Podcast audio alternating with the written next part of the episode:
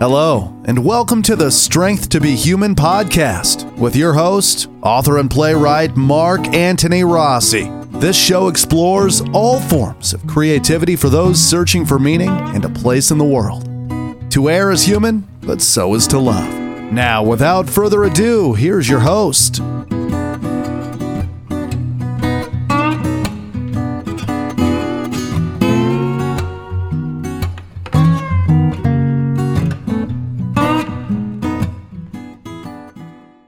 Folks. This is Mark Antony Rossi, your host of Strength to Be Human. Welcome back. Uh, we have another wonderful interview segment. As you know, sometimes they can be far and few between. Uh, folks have busy schedules, not always easy to coordinate. And then, of course, this corona thing probably not making it any more easier. Although you'd think it would because people are more inside than they ever been before. But don't let that fool you. It's still, it's still a task to do. You know, we all still have a life, even if it's clustered inside like like a, like a monk with a laptop. I got uh, a wonderful uh, a writer over here, and somebody been wanting to get on the show for quite some time now. I think since last year, actually. That's how it happens. His name is Ethan Goffman. All right, some of his poems have appeared in in my uh, publication, Ariel Chart, as well as BlazeVOX, Birchin, uh, Loch Raven, uh, Mad Swirl, Madness Views, and it just keeps going on over there. His um, his most recent book Words uh, for Things Left Unsaid were released recently from Kelsay Books. Uh, he's also co-founder of a Texas Community, a Montgomery College initiative that brings poetry to students and local residents. That's always a good thing. And he's also a founder and producer of Poetry and Planet, a podcast about literary things and uh, I think the environment as well. Ethan, thank you very much for coming on board. Oh, thank you. Yeah, we want to have you there, and it's always good to have a, a different mixture of people. And I got a funny comment from somebody because I'm doing another mailbag episode soon. And I, am sure they don't mean anything mean by it, but they're like, why always interview women? We're the guys. I'm like, first of all, I don't pick genders or anything else. It's not like I'm asking only people who are Protestant on the show. You, you pretty much pick and choose the people that you want and you hope somebody will show up. That's how, normally how it works. Because everybody has a different schedule. Some folks are so shy they don't want to come on on board. So I don't get to pick any of that. It just so happens that I think women probably, uh, without sounding stereotypical, they, they, they, can talk more uh, at ease than guys do. So I've had more turndowns from guys than I've had with women, and that's the reason why it's come out that way. It's not by choice; it's just the way it worked out. Okay, and I noticed on my podcast, I definitely have more women.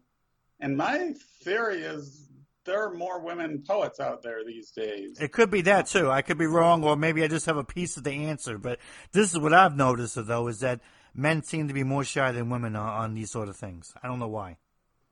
Okay, and that's at least the old stereotype was men were more self-promoting. Um, but yeah, of course, we we are raised to not reveal as much of ourselves.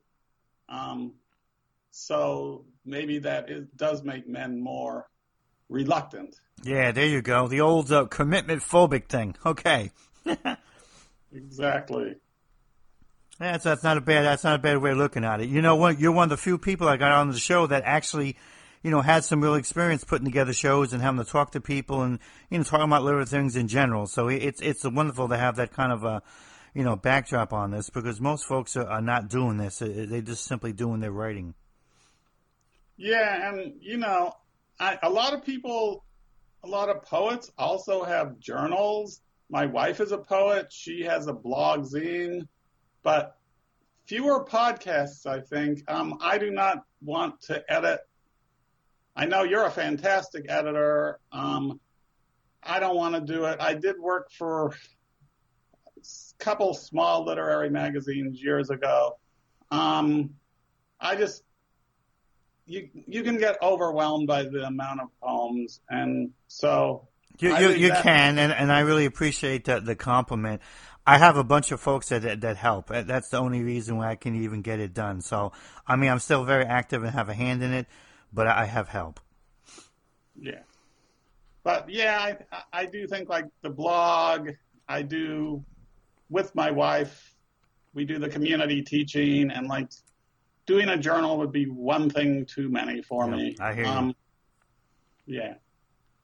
So.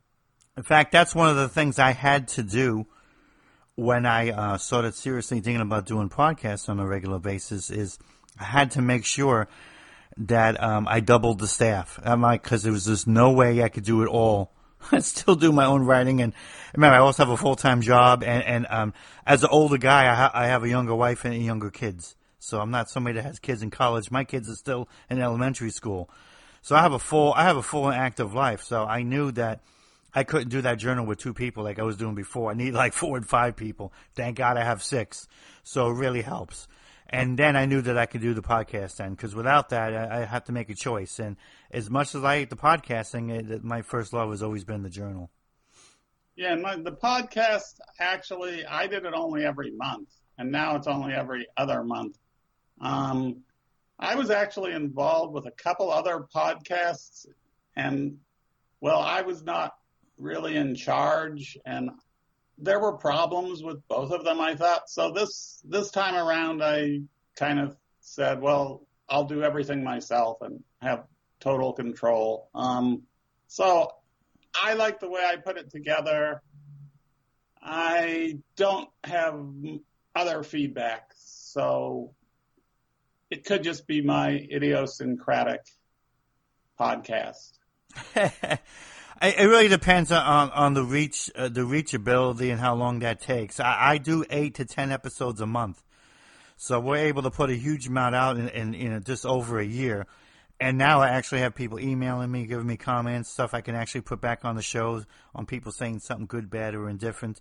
But that even even that took about nine months for people to actually start noticing the show, listening to it more, bringing on people, and then you know, and saying things. So it, it takes a while to build audiences for people to to give you feedback. But like anything else, if you stick with it, they're eventually going to find you. There's not a lot of literary shows out there on on podcasting. I don't care what language you're talking about. There's simply not. It's a very small amount. In fact, when the network they said, "Yeah, we'll give you a shot." Um, we, we, don't know if you're going to succeed because you sound like a, a, Jersey mobster. I'm like, yeah, thanks. That's not a stereotype. But um, they're like the last one that failed, so let's see what happens with you. And you know, uh, a year and four months later, you know, they they're believers. Alive and thriving. Yeah, yeah. Oh, you started pretty close to the time I started. Um, I was lucky because I had this contact with this with um, with an existing online journal, um, Earth Talk, and they said, "Sure, we'll put your blog on." So I have a nice home for it. And yeah. And then I wanted it more edited. I wanted to pick the music, etc. Um, pick the poets. And I'm doing it all myself. Um,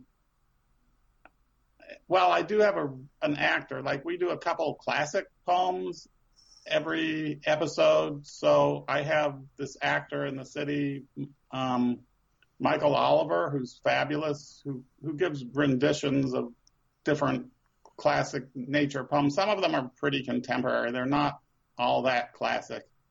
And then, of course, we have the poet, the featured poet, who, you know, when when the poem is read out loud, it just has a different weight and emphasis, and it's just different than on the page. So I, I think it's a real experience for people. And it is. But I, I tell you, it, it's there's an art in into reciting it alone that I don't really have, and I've done a few, you know, in in cafes and stuff over over my lifetime, and I enjoy doing it. But I also recognize that some people they just have the the voice, or they understand the cadence better, or they can just simply invoke a, a certain tone that I that I couldn't. So uh, there really is an art to that, and, and I'm glad that others do that, and, and not I. yeah, and I think as far as me, I'm good at reading kind of humorous poems, not necessarily that good for more dramatic, serious poems.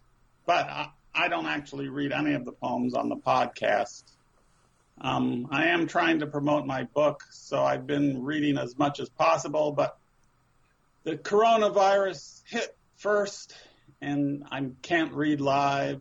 There are like a number of wonderful um, it's all on Zoom.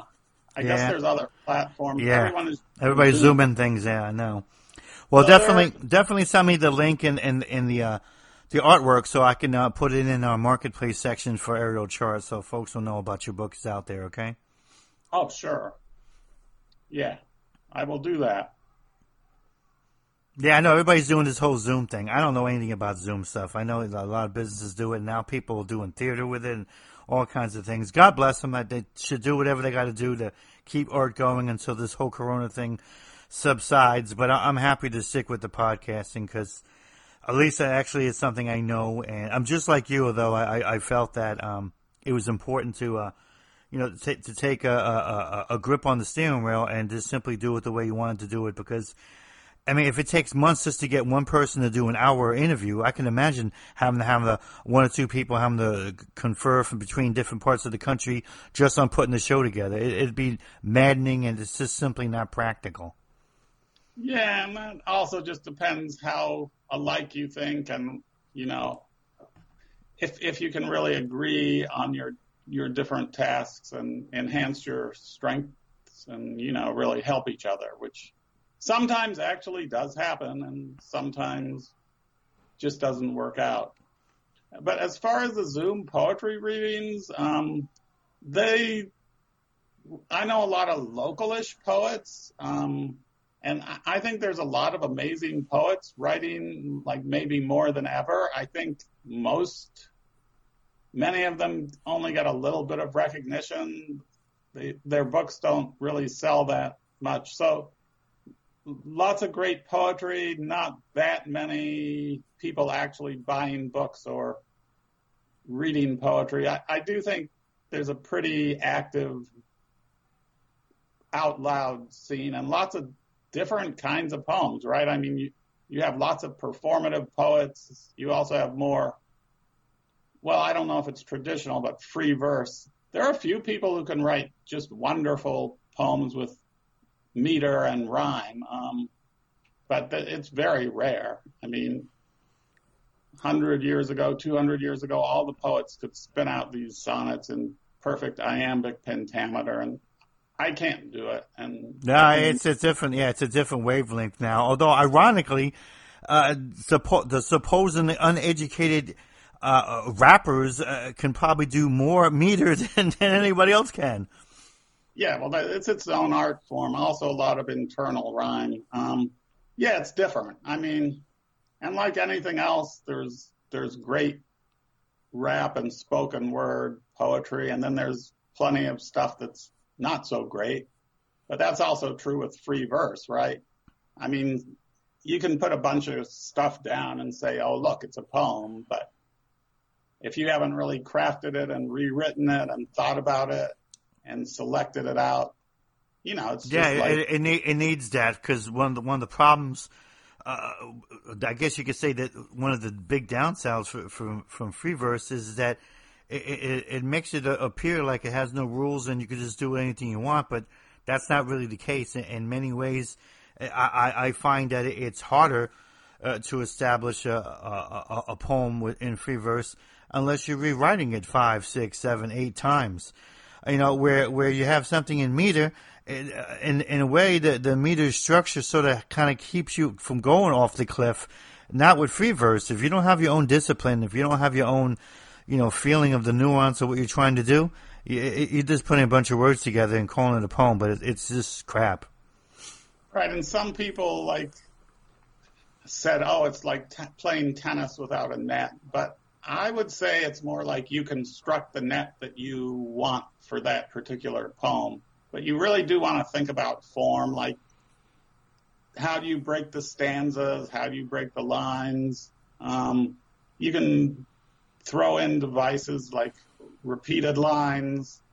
You know, you, you can do a little bit of rhyme, although there's different schools of thought, I guess, on whether a rhyme out of the blue is makes sense or is good poetry. You know, alliteration, wordplay. Yep. Uh, yeah. I like I like to see it happen every so often, uh, mainly because it, it's almost like having that red rose, you know, in a black and white movie. It, it's sort of startling then. Yeah, I I will throw in a rhyme just to throw in a rhyme. So then again, some people are say gonna say why why did you do that? Like that doesn't fit the rest of the poem. And of course, you can also do internal rhymes. Um, and then you just rewrite. Well, that's really that's really what all writing's about. It's the, the oldest cliche, and it's probably the thing I say the most on the show. Is a million episodes we have over here. This is actually episode 124, by the way, folks. Is that so, in in the, in the end, writing is, is about rewriting.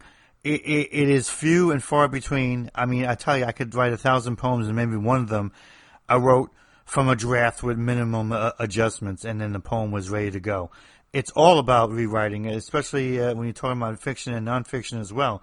So it's all about doing a number of drafts, and, each draft getting closer to what you originally were in, intending before you got all interrupted with, you know, fog of memory and and and, and tiredness and in the course of the day. And that's what rewriting is about, it, because you go back into it with a fresh perspective and maybe some new thoughts and, and some some new eyes. But if you don't do the rewriting, you're not really writing. Yeah. And as far as the original, I think my philosophy is different from uh, maybe not most, but from a, a, lot of poets think I have to write. Um, they'll set aside a time and consciously try to do it. And I don't actually do that because my thought is there's enough poems in the world already. So if I don't have a real idea for a poem, you know, I just don't write a poem. I, I work on different kinds of projects, so maybe I'll be doing something completely different that morning. But um, you know, if it comes to me, it could come to me. Most often, I wake up and I have a great idea. Not most days, but that's where a lot of my poems come from. But sometimes, just in the afternoon, it comes to me. I try to write it down really quickly because then I'll, otherwise, I'll forget. So I basically do have to be inspired. Um, actually, I do go to workshops, and I've gotten some good stuff out of the workshops. So a good prompt can be helpful, but I do not like set aside. Oh, here's an hour every morning or two hours every morning. Yeah, I, and and I and I agree with you, Ethan. I, we've talked about this on the show before, uh, in the episode about you know rituals of writing, where uh, and, and I blame Stephen King for this with his silly on writing book, uh, where he's pretty much telling people, yeah, you do 1,500 words a day, and by the end of the week, you got like 10,000 words, and you're on your way, and blah, blah, blah. Well, that, that doesn't work for most people, first of all. And second of all, the philosophy behind it sucks. Because what it says is that you're supposed to guilt yourself into doing something really cool and creative, and if you're not doing something on a regular basis, you're not a writer, and, and you're not going to get anything done it doesn't mention anything about inspiration when you're doing this. You can't force inspiration. It has to it has to come to you, and then later on you can work out all the difficulties in the rewrite process.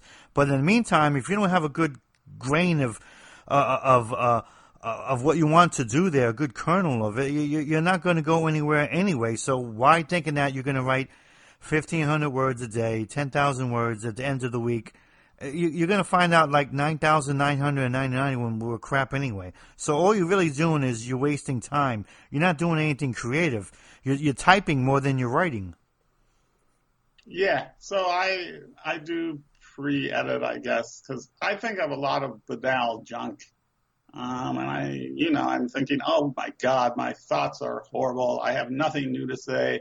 I've thought that same stupid thought a hundred thousand times no one would even care to hear this. So, you know, edit all that out. I, I don't know. And then suddenly this one cool thought comes to me and I think, oh, that could be in a poem, and I r- run and jot it down.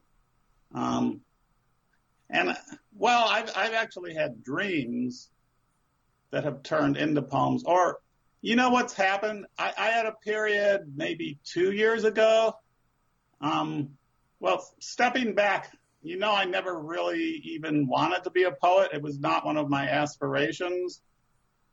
Um, I just followed my wife, who is a very serious and poet who has really honed her craft. I started following her to workshops you end up reading at the workshops. I read other poems and then I started reading my own and it just kind of evolved. Um, so, but during probably two or three years ago, I had a very fertile period, at least for me. I mean, I've written relatively few compared to some people, but I would sometimes wake up and have ideas for one one morning I had ideas for four different poems that I kind of conceived during the night and uh, you know not just a vague idea but I kind of knew oh this line at this point is gonna have like the turn or the change or the surprising twist in the poem. Um, I I had a lot of the structure in mind. I, I only captured three of them. A lot of times they're gone forever, but that's like unique in that I never had, you know, I can go a month and have no good ideas whatsoever. There's nothing. And, there's know, nothing wrong with that. I, I would tell people, who's to say that even when you don't feel that you, you're putting anything down creative, that you just can't go to other stuff and maybe try to rework it or, or, or, do other things that have to do with with editing because it's still part of the creative process. It still might uh, uh push you in, in in the direction you want to go, rather than always sitting there with a blank page, uh, uh, really expecting something to happen all the time. So there's there's variations on creativity, and we shouldn't really prejudice ourselves on thinking that it has to be something cool and brand new. Otherwise, everything else is is useless because it's not. No, but I, I, I also don't want to write just to write. Um, and I'm I'm involved with I write nonfiction prose too. So some mornings I'm feeling like oh I really have to work on this article, or you know I'm teaching and I have a lot of grading that day, and or there's just something else on my mind. So I, I'm really erratic, but again, you know, I don't want to write a poem unless it's actually saying something and have, is meaningful in some way or other. I, I don't want to write just to write. I got you. We all have our own internal philosophies on, on how we want to go about things. Some of them are wrapped around rituals that we, we get involved in. They, that bring some sort of security blanket to what we're doing. Others have have different motives for writing than, than the average person. No one says you have to all have the same motive.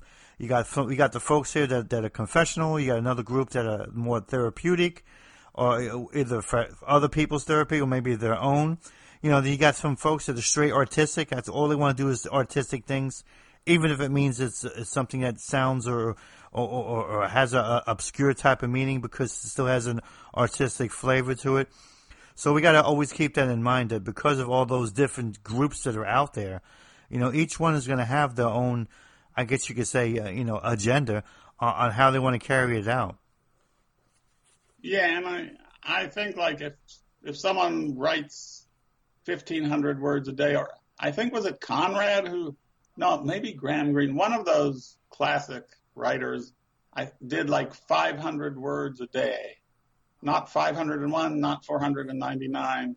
You know, got great novels out of it. So whatever works, and you know, it's it's totally individual. I mean, at a workshop you can make suggestions, um, or in a class you can say try this, try that, and definitely try it. Like maybe I should do the poem a day. I, I never really wanted to, but um, you know, it, it's always up to the individual. It has to be a, an individual thing because people, w- without having to sound uh, cliche-ish, they they have to find their own way into writing and for it to make some sense to them and for them to come across with some goal or some agenda or, just some sort of philosophy. One of the problems with the Stephen King thing that he shared, and I'm not saying this as a way to beat uh, beat up Stephen King because I have nothing against him, pro or con. It doesn't He's just not my cup of tea. But he wasn't trying to throw people off the track. He's just answering honestly a question that, that was that was posed to him, and he just put it in his writing book. But his creative process is he thinks in storylines. So for him to write in a broad fashion like he does, that fills in the storylines for him, and then he can edit in that in that way. That's just the way he does things. Most people don't think in that sort of way. So it means that what he is talking about on how he's creating it's almost solely just for him. It, it it's not going to work for most people. Yeah, and I actually, what I did want to be when I was like 18, 20, 22, I really wanted to be a fiction writer, which I guess I didn't want it that much, or I would have kept on. But the re- I don't like rejections. I didn't handle them well, and so I ended up giving it up. Or it could just be that I ran out of ideas. But I actually don't think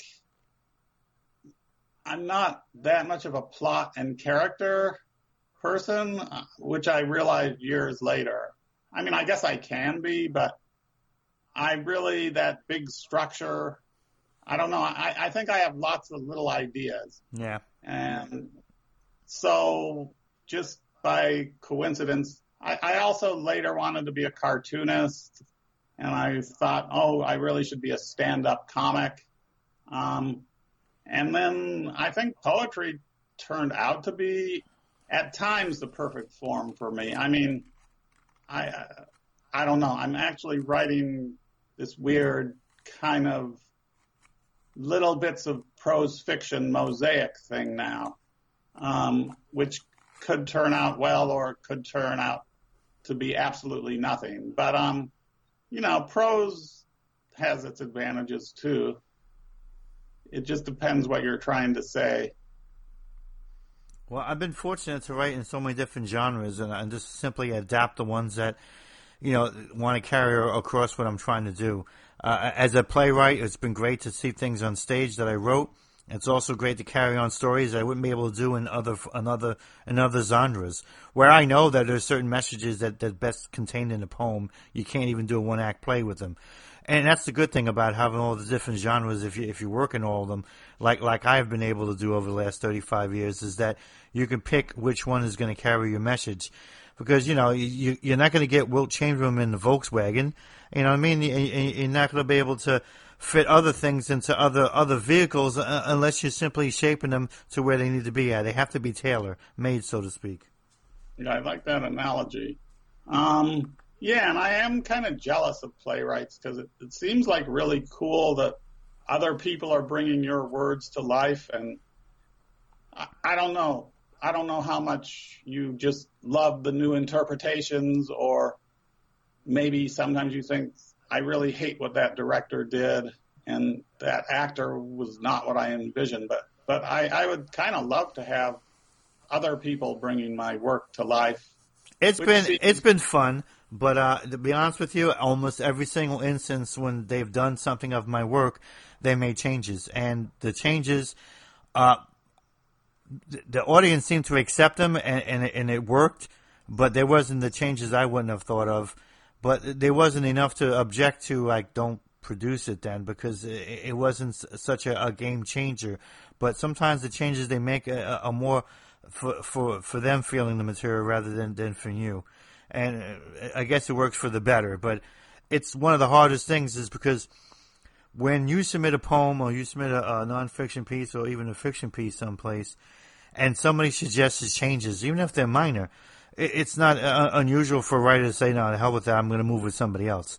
But as a playwright, a compromise is a, a, big part of the whole process, and unfortunately, more times than not, it's it's more painful than you realize. But you go with it because the opportunity to get produced is pretty enormous. It's not like it's always there, and unless it's really just rewriting your play, you you kind of live with the changes. It comes with the territory, but it, it's never fun. yeah, and I I'm of two minds myself because I was asked to make a change that to a, a work recently, and I went along with it, and you know maybe it's better. And my thought is, well, maybe they know something that I don't, because you know I liked what I had originally done, but I can kind of see maybe the change made it better or fit the audience. So it, it's tricky. I think we don't necessarily perceive our own work. You know, I like to think, oh, I'm the master of my own work, but you know, we don't. We, are not always the best judges of our own work. Well, it's like those. It's like those animals. Uh, I think there's cats and a few other groups of animals that, up until a certain age of their of their litter, if a human being touches it, they'll kill it afterwards because it, it somehow puts some sort of scent on it that doesn't they don't recognize anymore. So therefore now it's no longer theirs. So it's a, it's an enemy or something that's. And I think there's some writers that are like that, that they can't bring themselves to make a change on something because in the end, even when it's published, even if they got the credit, they're always going to look at it as something alien, like they didn't write it. And some people are so strong about that they won't they won't go with any changes. And, and there's good and bad with that. I don't really recommend somebody you know, to, to how they want to feel about their writing because in, in, the end, it's it's a very personal thing. But uh, I I found that I made some changes on some things in the past, and I don't mean playwriting. I mean other other forms of writing, and I was comfortable with the changes in the sense that they academically made sense to me. But I always remembered those pieces compared to others through the years, and it, it was always something in the back of my mind. Oh yeah, that's the one that got changed. So for something psychologically, we know that when someone has tampered it, even if we agreed with it, it, it does seem to bring about a different different emotional reaction to it.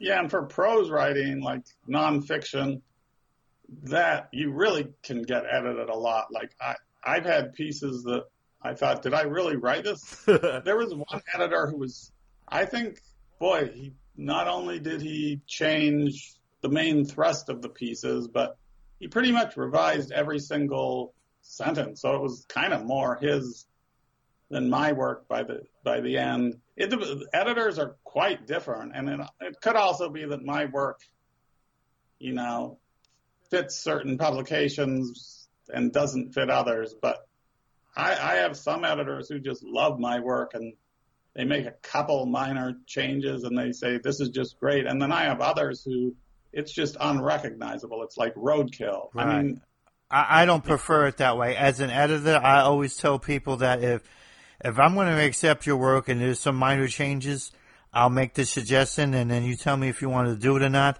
But if I feel that there's too many things that get changed, I'm gonna I'm gonna mention that, and then I'm gonna reject it because uh, first of all, I don't like the idea of someone doing that to my work as a writer.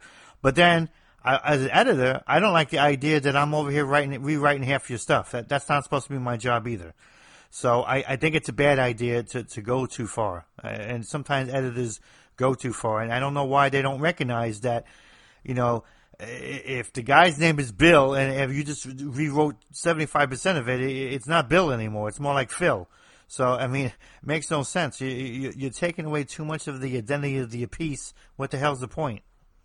Yeah, I think this is a little off analogy, but like directors, like for Shakespeare, got so you know, there's the the idea of the larger than life creative director, and they want to put their own spin on Shakespeare so much that it's like it, it's kind of an ego trip for them at a certain point. Like I'm the real creative person here, and like, yeah, you're you are creative as a director. You're making all kinds of choices, but you know, be true to the playwright. It's it's it's it's much more broader in, in playwriting. Playwriting is it's a different it's a different universe than all the other writing, mainly because playwriting is also one of the few uh, forms of writing where um, there can be a collaborative effort going on, whether you like it or not, because you got the director of pining in, and sometimes even the actors want to have some say on, on things that have to be said, and maybe even changes to the script. But also, it, it's a different piece to, compared to the other writing because playwriting is one of the few writing uh, forms of writing where you can actually make real money from. So uh, again, if someone's telling you, "Listen, Mark, we got no problem giving you seven thousand dollars for this, and let us run it for ninety days, but we want to make 800 changes, those are the things you have to also weigh too about, you know, is this worth the changes? Is it worth the money? Is it worth the credit I'm going to get? All these other things. So it's it's it's a different ball of wax than the other ones because you have a lot more real world decisions that you have to make, and you don't have lots of time to make it. It's not like yeah, get back to us in a couple days. If they propose something or uh, uh, they want to negotiate something with you, you, you got to get them answers quickly. There's no waiting around. Yeah, and in theory, I love the idea of a collaborative effort where all these different amazing talents are weaving their strengths together. And yeah, but if in well, I've never written a play. I mean, okay, I've never written a play that anyone would want to produce, but um, in if it happened, I'm sure I would be questioning all kinds of judgments and be upset about this and upset about that. So, you know, theory and practice are different. They, they are. I, I had a play one time I wrote about these um, college kids that were trying to do a, a technology-free experiment out in the forest during a camping trip. And the first thing they told me, the producers were, "Hey, we love this. This is good and interesting, but we don't really think that it's possible that these college students can be out there doing this experiment without without without actually using profanity. So we're going to add a whole bunch of curses to it." So they produced it. I got a videotape of it. This is back in the days when he actually had videotape and not CD-ROM. And it didn't hurt what what, what I wrote, and, and, of course they kept the plot and the storyline and everything. But I, I was never really comfortable with it because I'm like, I would never make all these people say all these crazy curse stuff. But that's what they did. They they felt they w- it would work better. And I think curse words are often the the province of lazy writers who just it's an easy way to get a rise out of people. Not that they don't belong, but you know, you want like the whole setting and the meaning to actually lead up to the curse word. You don't want to just say, "Oh, we'll just throw in this curse word to get some cheap." Um, Unfortunately, that's what that's what they did. Thank God it didn't hurt the story. They kept the story as it is. It didn't change anything. But I'm telling you, they sprinkled so many curse words in there. When my mother saw it at the time, she's like, did you write that? I'm like, uh, no, they added that actually. I'm like, you really? I'm like, yeah, they did. yeah, and it's the same with comics, right? I mean, Richard Pryor might have been brilliant, but there are many who just the curse word gets the cheap laugh, and it's it's easy. The hard part is actually have, having the setup and the context and you know, the cleverness. But you live and you learn when you do these sort of things, and you know, uh, as I went forward, no one else has ever asked me to add anything profane in there, and if they did now, I would have to really reconsider it because now I got children, and I don't want to watch the play, and it's bleeping every five seconds or something, or I got to bleep it or something. It's just not helpful. Yeah. I'm not saying that all the stuff I write is, is, is family friendly and, and, suitable for someone who's 10 years old, but it's still better than than hearing the F word every every five seconds too. Because I don't write that way, and I'm not really interested. I'm not really sure where the the creative energy goes when you have to add all that stuff to it. I just don't get it. You know, one time, one once in a while, you have a, a, a GD in, in, a play, okay, but you got to have yeah. it 15 times. I mean, come on. Needs to be earned, I think. Yeah, that, that's probably not a bad way to use it. Earn your curses. yeah, exactly.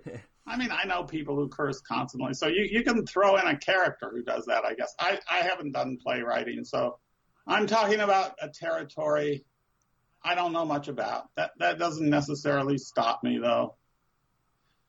But of course, you you're actually an expert in this. Well, eh, you have to write uh, according to knowing your own taste, but what you feel that environment would, would, would allow. I mean, eh, eh, in some in some instances, you know, I've had minority characters. I'm like, really, this is not really helpful. I'm really trying to portray this individual as authentic to his culture and, and, and quite frankly, his environment. And, and know, him saying, you know, the, the MF word every five seconds, it, it to me it borders on, on just racial bias. You know, because it, I'm, I'm a white guy, an Italian guy. They're to be like, this is how you see black people, or this is how you see Puerto Ricans, or whatever. So in those instances, I've always made sure that listen, don't add any of that crap in there because my name's on this thing, and I'm not interested in having that that kind of a viewpoint. If somebody else later on wants to tell me as a as a Puerto Rican, Mark, why don't you have them curse a little bit more? Well, I don't know. If I was a Puerto Rican, maybe I'd do that, but I'm not. So there's another standard for me, and I have to live with that, whether you think it's fair or not. Well, that's very tricky. Is like representing other cultures because I it's a double-edged sword because you can say I'm not fit to represent this other culture. I only know my own culture. I'm going to play it safe. And then you're limiting yourself and face facts. Our society, race is a huge issue that's kind of a weight on the whole society constantly. So do you want to like neuter that part of the society? But then again, if I of course, I do poems, and so I'm not trying to do fiction. So, but if I tried to do the voice of different groups, I, it would probably be really inauthentic at the same time.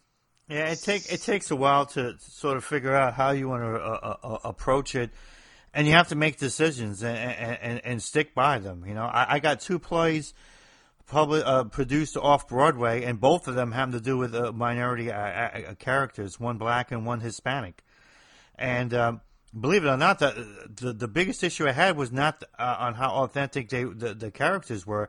No one had any problem with that. The biggest issue uh, I had to deal with is is actors that the minute they got a commercial or something, they ran from the theater to go because that's where the money was. That's how they were able to pay the rent and everything. Yeah, it was much harder to get those kind of actors in it. So uh, once I did those plays, I never went back to doing any kind of minority characterization again. And someone asked me, I said, "Listen, I can't go to that kind of stress like I did when I was younger. It is so damn stressful. Someone telling you." You know, dude, if, if they give me that phone call, I got to roll. And I'm sorry, I, I, you, you have this is working real well for you, but I, I got to be able to make money. You know, theater pays very small amount of money, and they had to. I'm like, I was fortunate that that didn't happen, but I hate having to root against somebody making some money just so my play can continue. It's just a, a, a sucky, uh, you know, give, give and get. It really was. Yeah, and again, that's all part of our racial, ethnic inequality that people can't don't always have the same opportunity to say I'm just going to commit to this play. Well, that's not an easy thing. I, I had a, I had a racial problem. The only time I did was with uh, with the uh, the pastor. I had a, character that was a pastor in one of my plays, and um, it happened to be the the man that played the grandfather in, in the in, in the Cosby Show. He he's the actor. They was able to call him over to come to do the to come to do the play for me because uh, there wasn't a whole lot of elderly black characters that, that are actors, and he was also a man that had plenty of money. He didn't need to worry about doing commercials or other stuff. He was on the Cosby Show doing quite well. But uh, he he refused to have any real discussion with me because he didn't like the fact that uh, I wasn't black. Because he Uh-oh. when he saw the script and everything, he expected Mark Antony Rossi was a black guy, and when he met me, he's like, "Oh God." That's another like I think if you can pull it off, more power to you. I don't think I could pull it off. I mean, I I could have, I could I could probably do black characters, but they'd be minor characters. But I would not even try making a central character. I do I do write about race in some of my poems, um, in a sardonic way, but I I don't take on the persona of my persona is always me. I guess in a way I'm a limited poet. I mean, it's different sides of me. And like maybe I'll take like the ugliest side of me and exaggerate it for a poem and that just gives a powerful impact. Yeah, um, and I and I and I like that. And I don't really think that makes you limited. I actually think that liberates you to put out something that's unique. Because remember, if you start doing things that everybody else is doing, how how is that not really limiting you anyway? Yeah, I mean, I do. I have a certain voice, and you know, my friends know it, and it's in the poetry. Um, I, I think I, I actually have a pretty good variety of different styles of poems, considering though, well, the ones I send to Ariel Chart are kind of the most nature oriented and reflective, right? I, I don't know how many of my other poems you've seen. I, I do some that could be called speculative. Um, you know, I, I talk about different gods. I, I have a lot of existential angst poems and, you know, basically different ways of exploring like what's the point of it all and we don't really know and we can be angry at the universe, but it's futile in the end. Um, you know, there's a lot of different ways. These are just common themes throughout literature, and I, I'm probably approaching them just somewhat more in my own voice. Of course, I write about the environment quite a bit, and that's also my nonfiction writing. But if you're talking about like kind of dread and apocalyptic thinking, well, we're in those times now, right? So it seems like that, right? so like my book has nothing to do with COVID 19. And Thank I'm God. not COVID 19 right now. I think a lot of other people are going to handle that. But Yeah, I, I refuse to even write a Corona poem. I just refuse. yeah, I'm not going to. But I actually think it kind of fits the mood of the country right now. Because I'm, for me, the big shadow over everything is the environmental crisis. But really, the COVID 19 is, you know, people have gone to the far corners of the earth and exploited nature and cut things down, and we're flying all around the planet. And that's the root cause of, of climate change, and it's kind of our foolish short term thinking. And greed is also the root cause of the coronavirus and why it's so bad. Yeah, it's sometimes it doesn't bring out the best of people. I was at the supermarket the other day. I left my cart for a moment to go grab something down the aisle. I come back, a woman's taking toilet paper out of my cart. I'm like, lady, what are you doing? She's like, well, I thought you abandoned the cart. I go, I'm just right a few feet away. How the hell did I abandon? The thing's full of stuff. And that's I how that's how people were. Yeah, they're just stealing my toilet paper. People are fighting over toilet paper. Who would have Yeah. thought? And I it mean, was neither. like, I'm, yeah, there's definitely this nasty, selfish side to human nature. uh, it's just it was just disappointing to see that. I'm like, oh. And I was trying not to be a, a, a- mean, nasty guy about it, but I was not really happy about that because I, I don't feel it's appropriate behavior. I, I didn't do anything to, to incite the, that I was abandoning the cart. You know, it's like you, you can't move your butt over to the aisle and, and go grab something. You got to go grab my stuff. Thanks. Well, but well, people are desperate for toilet paper. I It was guess. just an excuse on her part. I mean, she was stealing it from you, and then that was just her cover story. Yeah, but I, I, I never use the word steal because, you know, until you leave the store without paying it, really you're just taking it. You're not really stealing it. It's like taking it from someone else's Yeah. That's about it, yeah. It's a scarce item. That's funny. But yeah, that sort of thing happens, so it's it's it's pretty uh it's pretty it's pretty amazing, you know. Yeah, well, a friend of a friend of a friend, I guess, took like beginning. She lives alone. She got 18 rolls of toilet paper, and then she ran out and got 18 more. And uh, you know, people do things that are like selfish, and they don't realize it, it's. Then someone else has to do without toilet paper. Maybe they have the coronavirus. They're feeling sick but they're out of toilet paper, so they're wandering around from store to store in the morning. So basically, our selfish actions hurt the wider community, and people don't even think about that. No, you're right. That definitely has has a cause and effect that shouldn't have been there. Yeah, No but this doubt. is this is kind So- of it.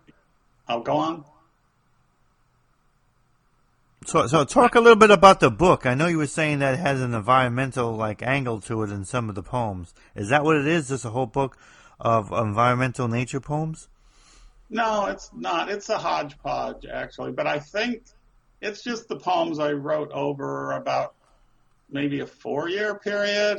I don't really know how many years. Um, well, it's my first book of poetry. I just put all my best poems in it. Um, Why why did they change the title from from your original title to now Words for Things Left Unsaid? you know, they didn't really tell me. I think it's more poetic. I had a friend, I was saying, look, they changed the title. But she said, well, you know what? This title is going to sell more for people who are interested in poetry. And the old title might have turned them off. So maybe she's right. Hmm. Okay.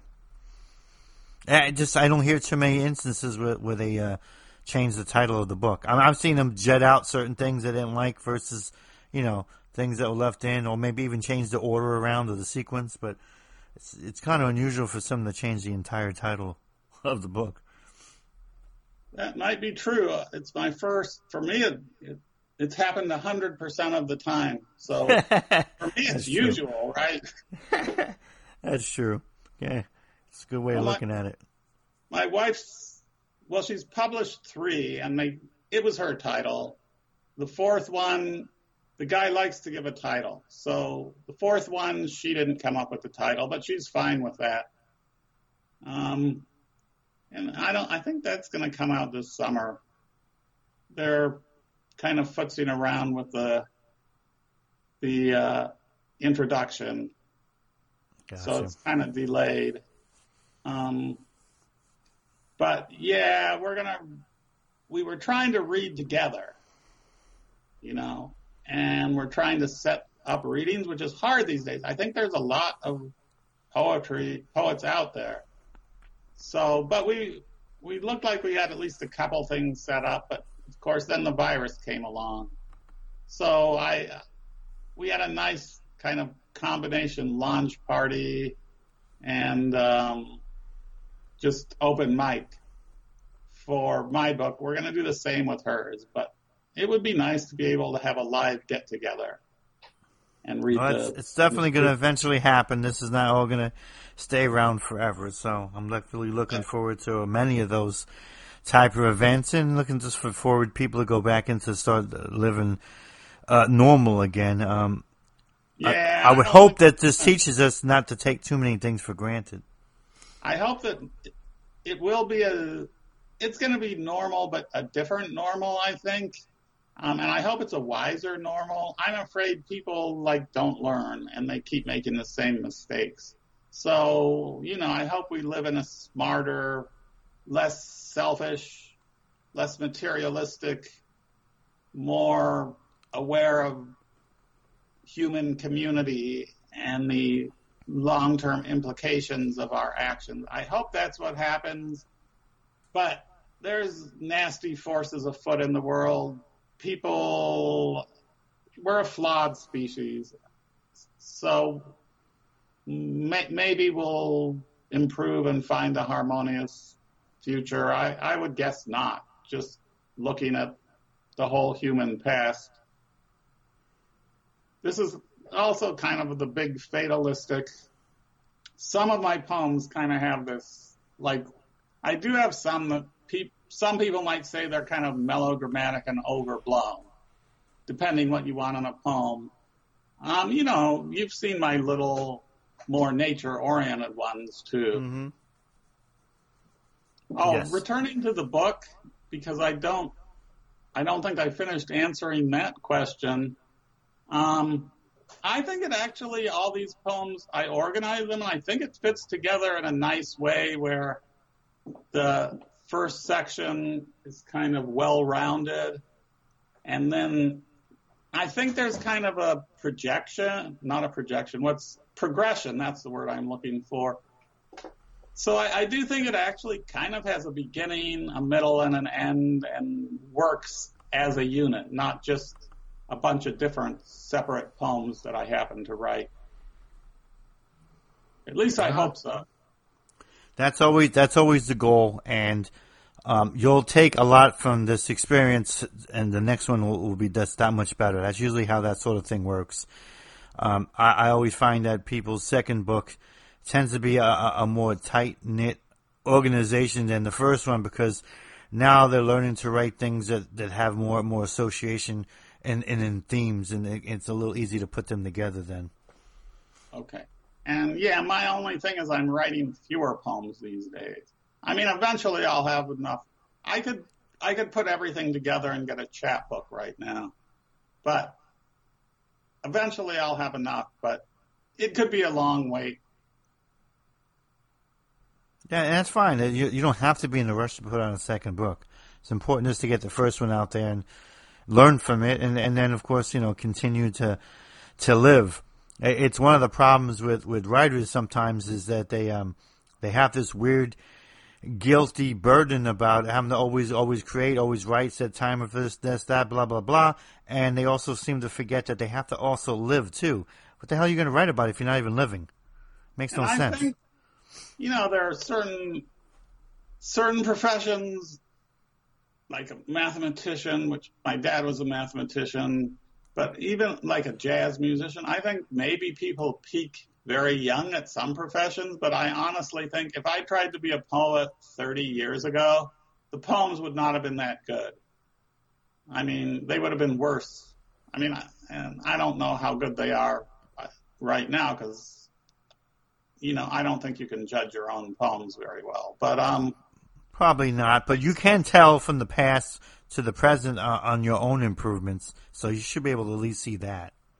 Yeah, I, I wouldn't have had anything to say. I mean, I could have had a few superficially clever poems. I think they probably have more depth and substance just because I've lived a lot more. I, my life hasn't really been that exciting. I, I haven't done all that. You still pick things up through the years. You do. You grow wiser and wiser, and yeah. Well, it, the first book for anybody uh, is to me. I, I think it is it is really the the beginning uh, uh, of their journey on, on learning more about their own creative processes so that in many ways it, they can sort of leapfrog into doing things in a more improved fashion in a greater fashion. And even if it takes longer to do that second book, that's fine because the the quality and the improvement is, is going to be noticeable. Okay, I hope that's true. That's been, been my that's been my experience, and it's been my experience with talking to a lot of other people that they felt that uh, I guess they just felt that they became more seasoned by the second book, and they learned to take more of the experiences in, and and, and just by the the practice of writing itself and rewriting, just became simply better, you know, at, at putting down verse, and, and of course uh, finding their own rituals. Because a lot of times when people write their first book, they don't really have their own rituals down and what they want to do.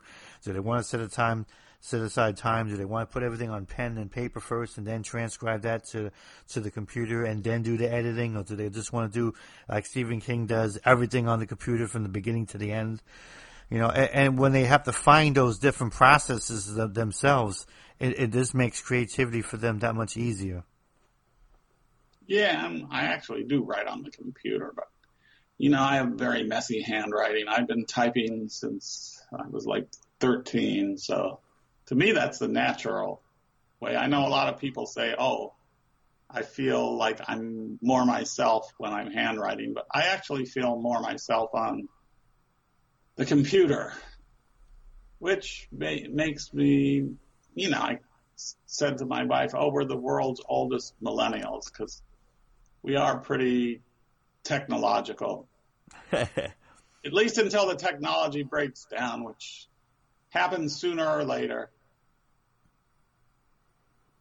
It does. I, I know a lot of people that they don't even have a pen and a paper to use for their creative process. They're either using the phone's notes or laptop or computer. Or, uh, I got somebody I know that all they do is voice diction, and then from there they transcribe it onto the computer. So I know a lot of people that pen and paper is just no longer part of their ritual. I, I don't mock that, and, and, and I'm not too surprised by it, by the way things have moved. But uh, I'm still of that generation where that, that was important and I still do some of it, but even I moved away from it a lot because the phone notes have been extremely helpful. I could catch things in the midday that I wouldn't be able to, to do so easily and throw them in there. This way I don't forget them. So uh, I've had to learn to adapt to use the technology so this way I can continue being creative. And it's been really helpful. Yeah. Yesterday I did, it was late at night. I had shut the computer down. So I while I was trying to get to sleep, this idea came to me. So I did run out, and it's on the envelope right in front of me. Um, it's a teeny little poem. I, I think it's going to be worth trying to publish, but I don't. I'll, I'll I'll give it a little time. So it's on the envelope. Then I typed it up on the computer the next day, and of course ended up making changes. And I'll I'll come back to it again And that that's really the essence of writing, Ethan and folks out there that are listening is if you can say what he just said, I'm gonna come back to it again. Well, that's all you have to think about when you consider something rewriting. I don't know, maybe rewriting scares so many people that you don't want to call it that. Just call it, I'll come back to it again. I'll visit it later. I'll check it out tomorrow. However the hell you want to put it, but if you are able to go back to that same thing that you put that draft on then you're in the process of writing. Even if you don't like the way it's called, even if you don't like having to go back to something you thought was done, you, will find you'll find that doing that uh, uh, improves things a great deal. I enjoy coming back to stuff, probably in the summer. Um, yeah, I mean that's, yeah, we're we're kind of circling around to where we were at the beginning, but that's half the fun is you come back to it and make it better.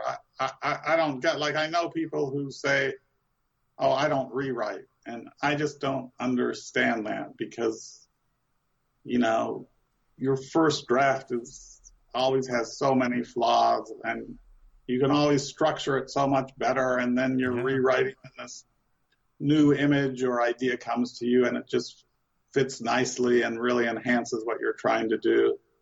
Now Marianne Moore, um, she rewrote too much, I think, because just her most famous poem, I, I don't know how much you know about her, but um, I think it is called. Is it called poetry?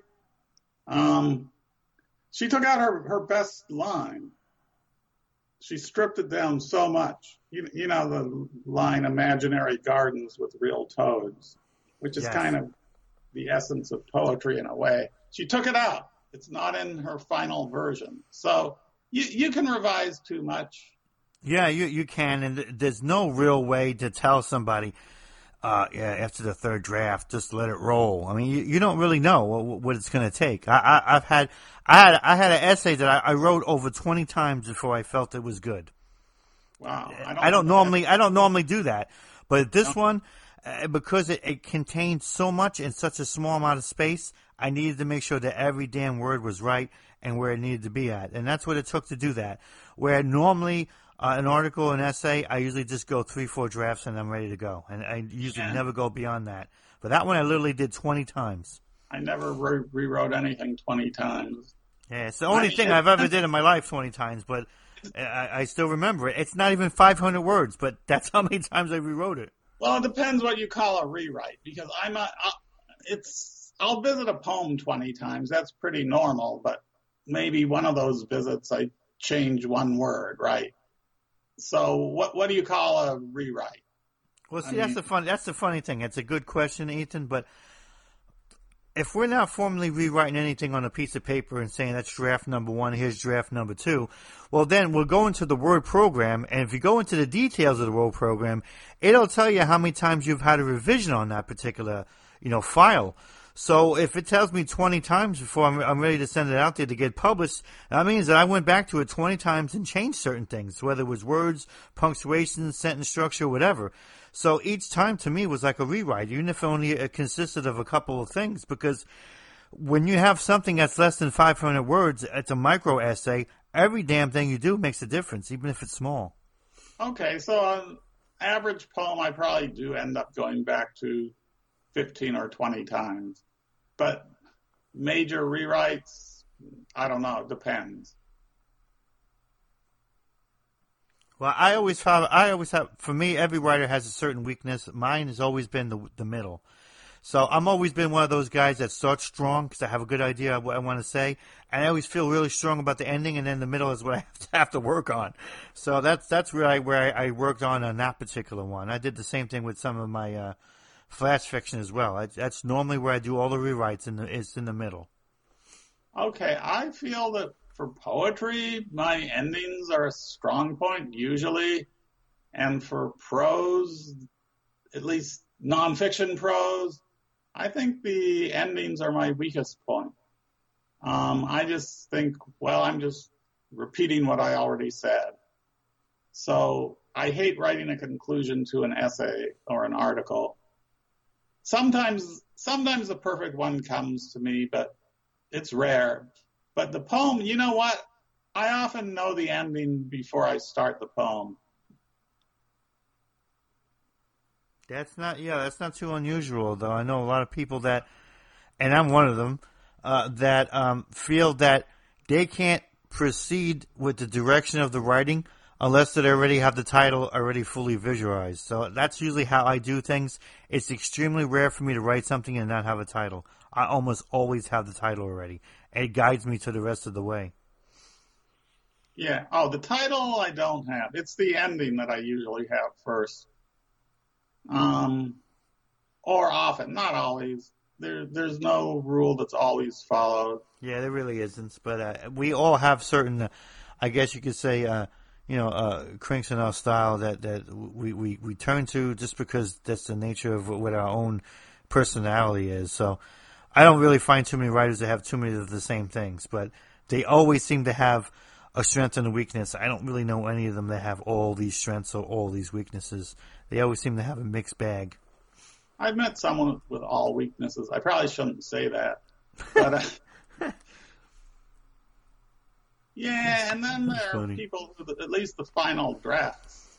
You know, if they're really good at editing, you know, I'm like Elizabeth Bishop. Um, at least her great poems. Okay, actually, maybe some of them are even the best ones. Maybe they could be edited down, I guess.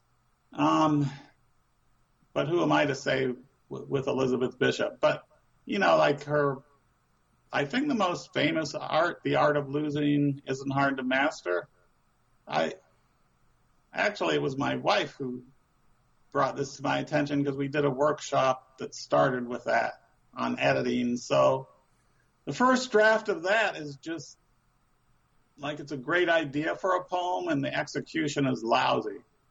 And the final draft, not a word is left from the original and it's just so beautifully and amazingly put together. So that's all strengths, but obviously she sure worked at it. and I think people can tell after a while when you put in that kind of effort on a particular piece because uh, everything not only flows well, but you know the sentences are all they all pop. They they they they, they snap. Uh, it's like you feel they they uh, emotionally lock in place for for the reader, and that's when you know you you've you've gotten where you're supposed to go. Yeah, I think it should look effortless and like it just came from God. And of course, when it looks that way, it means you put the most effort into it.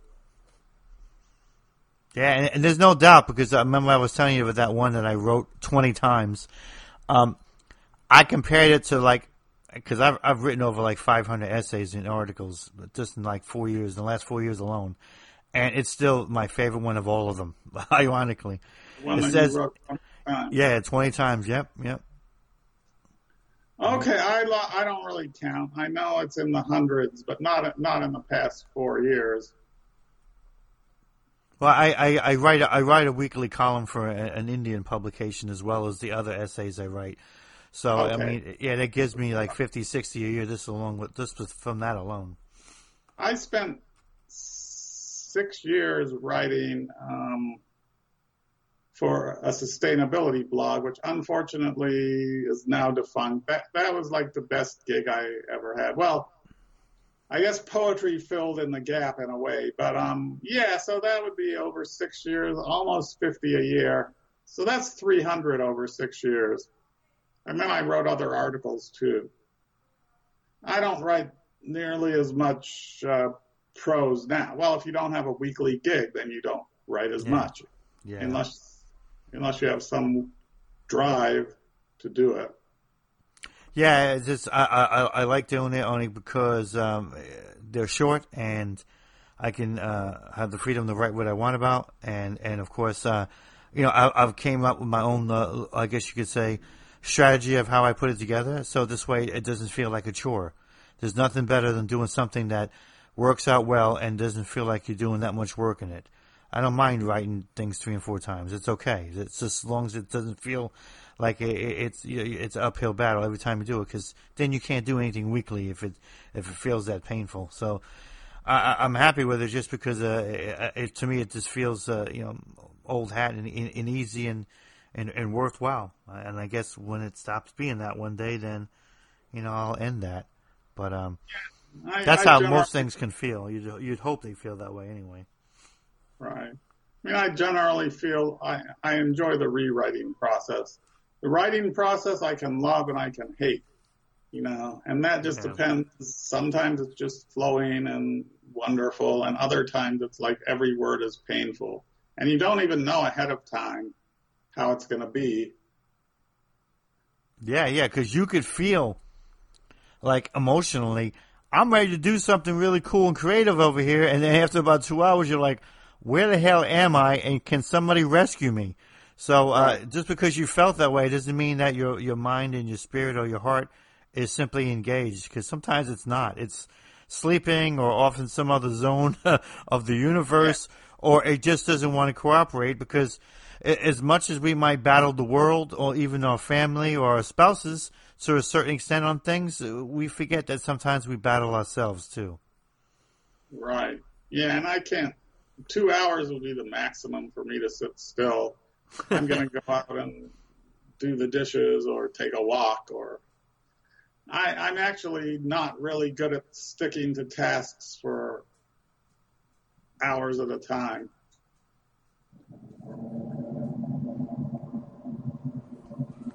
Yeah, that's definitely uh, something I've learned to do, especially with, with plays because they can be lengthy and, and, and the rewrites on them are, are, different than most other writing because you can have a, an essay or a poem or even a fiction piece, and your rewrites maybe two or three times really constitute a couple words or maybe even a few sentences.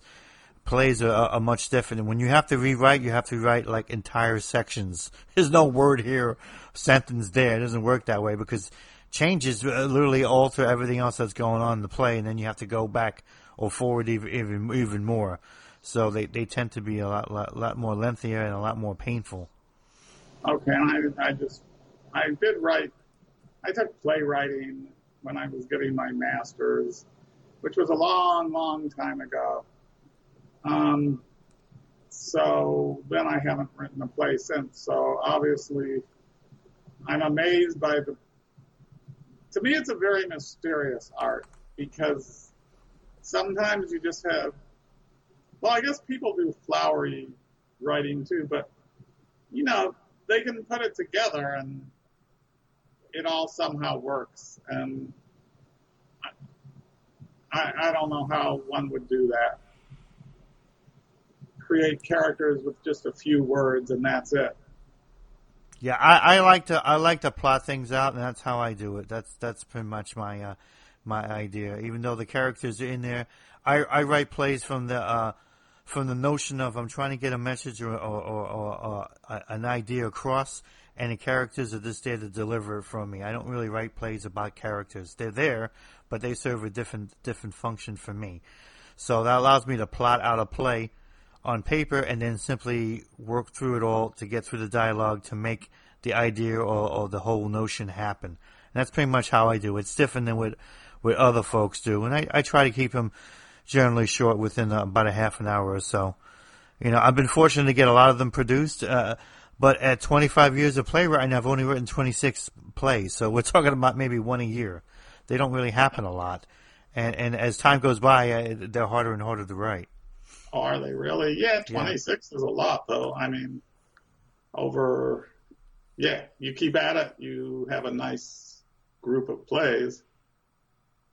I'm actually taking a break from it. I'm doing I'm doing my last play. I'm trying to wrap it up before this year is out, and then I'm going to take a break for a couple of years of getting away from it. Just maybe do a memoir or something different that I haven't tried before. But yeah, I need a break from it because uh, I don't really feel that uh, you know it, it holds the same magic as it used to before.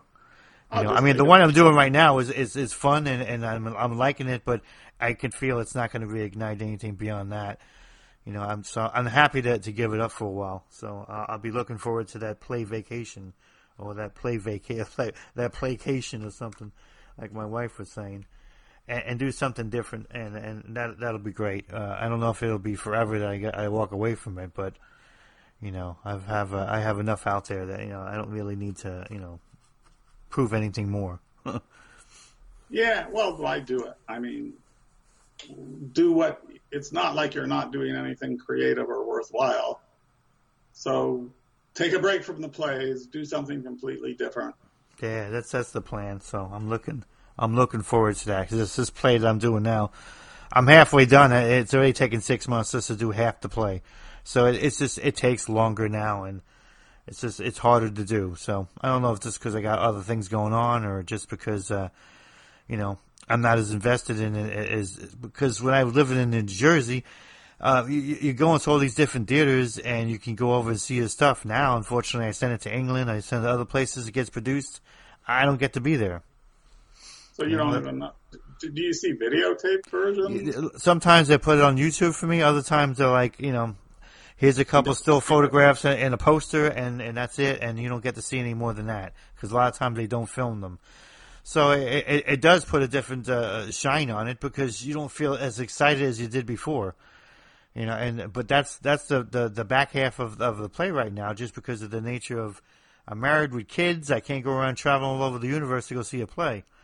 And I live I live in the southeast, so I I don't live in a place that has lots of theaters. So I have to send them out, and and be happy when they get picked up, but then be unhappy of damn, I wish I could have saw, saw that.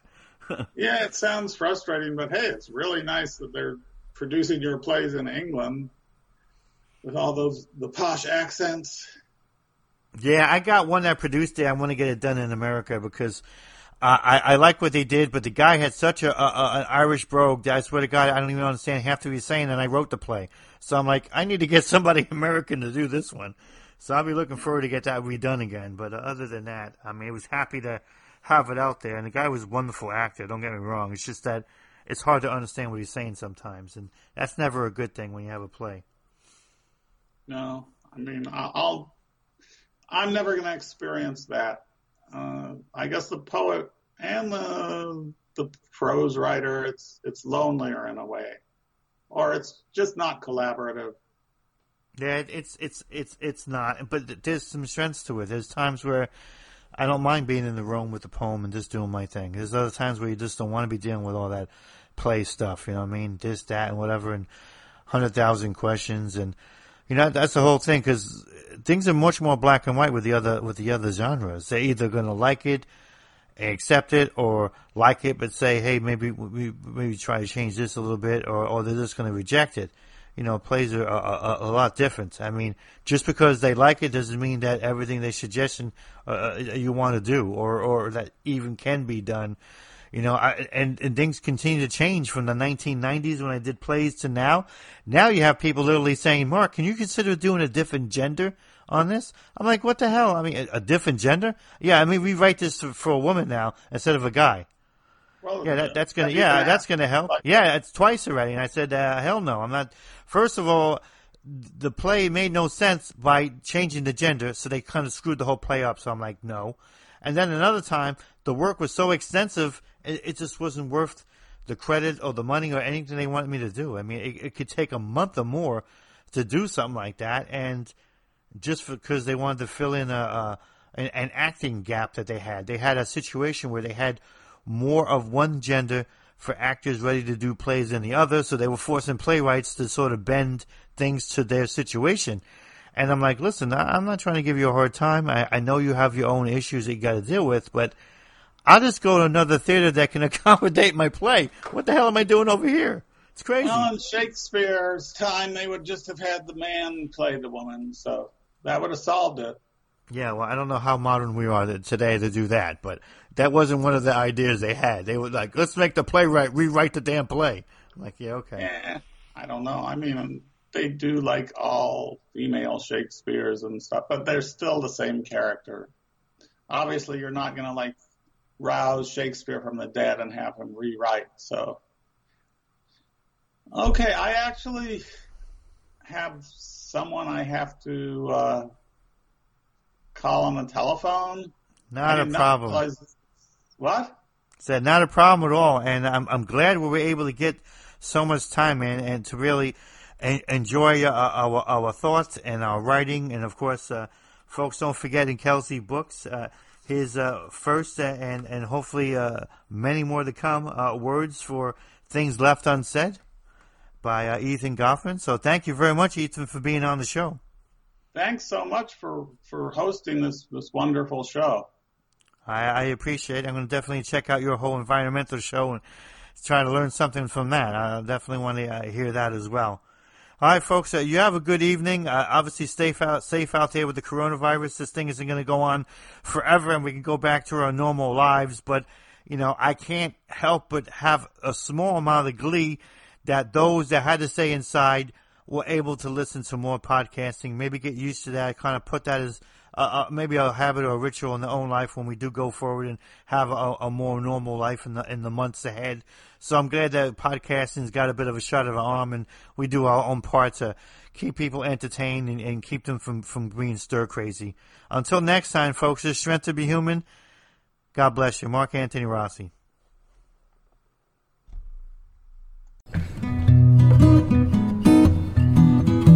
Thank you for listening. Follow the show and support our efforts by purchasing an ebook at Soma Publishing, www.somapublishing.com.